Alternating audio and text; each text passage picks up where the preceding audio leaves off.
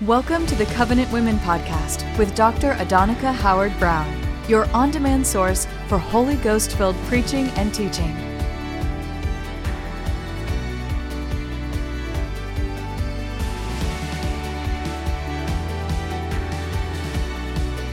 Be refreshed, encouraged, and strengthened as you hear the word today.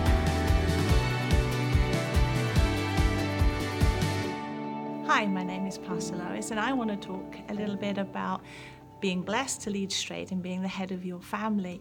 You know, when my children were little, we were living in Wales, and you know, I'd had this strong desire that I just so wanted to be a blessing. I so wanted to serve God with everything that I had.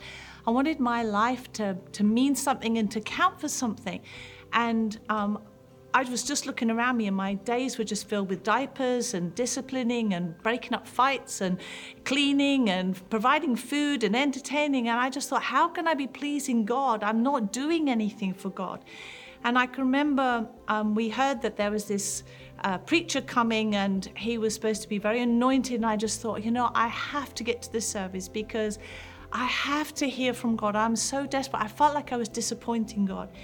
And so um, my husband was leading the worship, so he went on ahead. And then, you know what it's like, mums, when you're trying to get ready for a service and then you're trying to get them in the car. And by the time you got them in the car, one's already thrown up. So you have to take them out of the car and then you get back indoors and change them. And then you do the journey there. And by the time you've got there, you know, one's pooped his diaper and the other one's stuck something up the other one's nose. And you're stressed by the time that you actually get into the church. But I got into the back of this little Welsh chapel. And I sat on this little wooden pew at the back and I was sitting on the edge of my chair. I said, Lord, I'm so desperate. I just want to be a blessing. I just want my life to please you. And so um, everything was going swimmingly well until the man got up to preach. And then my kids started. One poked the other one, and then the other one poked the baby, and then the baby started screaming, and then they started screaming. So I ended up having to gather them up and take them outside. And by this time, it was tipping down with rain. It was pouring down with rain. So now I'm walking up and down outside this little chapel in the pouring rain, and I am bawling. And I'm just crying out, saying, Lord, it's not fair. It's just not fair. I so wanted to hear from you. I so want to please you. And I'm out here in the rain. It's just not fair. And then eventually, after walking up and down for a long time, two little ones fell asleep. So I kind of thought, you know what, the service is over, but I just get into the back of the chapel. So I walked into the back of the chapel, and I can remember I was just standing there on this tiled floor, and I was dripping and I was soaking wet.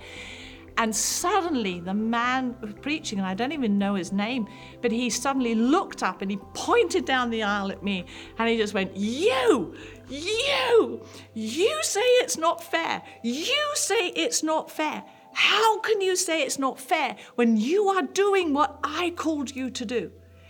And at that moment, I got the biggest butt whoop and hug from God in one that I have ever had because at that moment, I understood when you are doing what God calls you to do, then you are pleasing Him. And that's where you can be blessed.